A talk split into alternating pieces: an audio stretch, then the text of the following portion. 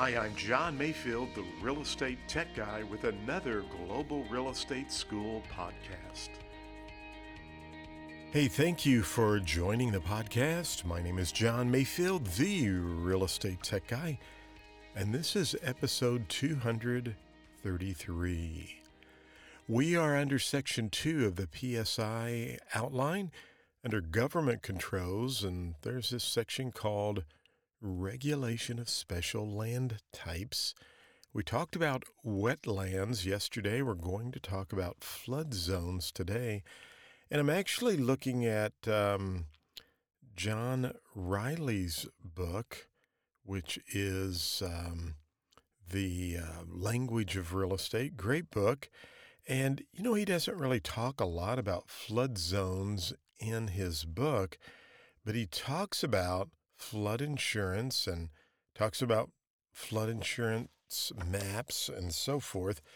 But flood zones is a big thing. And what you might see on the real estate exam is the fact that if you purchase a property that is located within a flood zone area, and there are flood zone maps that are provided by the government, Normally, it's kind of interesting if if it's in a flood zone. There's like a pink uh, area on the map, and if you join the National Association of Realtors, there's a really cool program called RPR that will put overlays on a neighborhood, and there's actually an overlay for flood zones that is provided, uh, updated annually and what you probably will see on the exam regarding flood zones is the fact that if a property is in a flood zone, the borrower will generally be required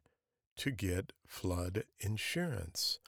So there could be different types or levels of flood zones. You know, naturally, one could be more prone to flooding than another. In fact, there sometimes I've seen on the flood zone maps. Uh, it's a it's in the every 100 years it could flood. Well, guess what? You still have to take out insurance for that. And of course, the federal government does provide insurance. So if you see a question that says someone might be out of luck, that's not the correct answer because the government, they have to be provided insurance for those types of properties.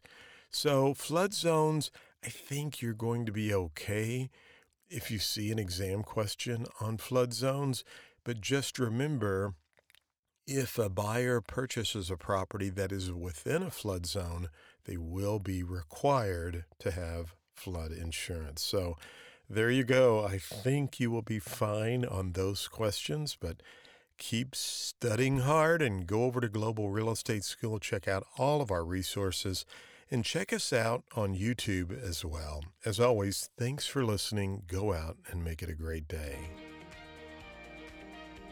Thank you for listening to the podcast for Global Real Estate School.